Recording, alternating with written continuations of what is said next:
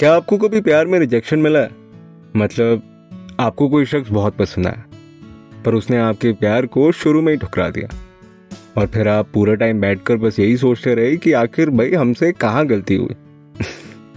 मेरा नाम पार्थ है, और आप सुन रहे हैं चाय वाली चाय। कुछ मेरे, कुछ आपके इस बेवकूफ़ दिल से निकली बातें एक कप चाय के साथ। वैसे हम प्रीटी श्योर कि एक ना एक बार तो सबको रिजेक्शन ज़रूर मिला होगा। शायद आपके स्कूल का वो पुराना क्रश जिसने कभी आपको दोस्त से बढ़कर समझा ही नहीं, या फिर वो जो अभी अभी ऑफ़िस में आपसे नया नया टकराया है। खैर रिजेक्शन से दर्द तो होता है। अब भला कोई कितना ज्ञान दे दे कि आपने उसे नहीं, उसने आपको खोया पर दर्द तो यार फिर भी होता है। कहीं ना कहीं रिजेक्शन के बाद हम खुद पर ही डाउट करने लगते हैं।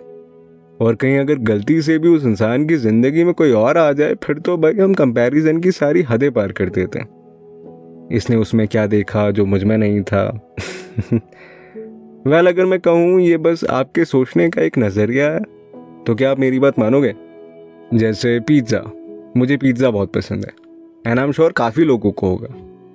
पर इस दुनिया में ऐसे लोग भी तो होंगे ना, जिन्हें पिज़्ज़ा से नफरत होगी।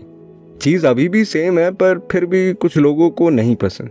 अब ऐसे में अगर कोई ज़बरदस्ती पिज़्ज़ा हमें रोज़ खिलाए तो हम उससे दूर भागने लगेंगे। नहीं, अब यहाँ पर पिज़्ज़ा हम सब थे। कभी अगर कोई पिज़्ज़ा ना पसंद करने वाला मिल जाए तो क्या फ़र्क पड़ता है? इतने सारे लोग हैं ना दुनिया में।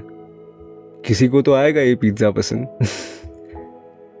इसलिए अब अगली बार कोई रिजेक्ट करे ना तो उससे परेशान मत होना, उस पर गुस्सा भी मत करना। इस पिज़्ज़ा में कुछ खराब नहीं था बस शायद सामने वाले को पास्ता पसंद था।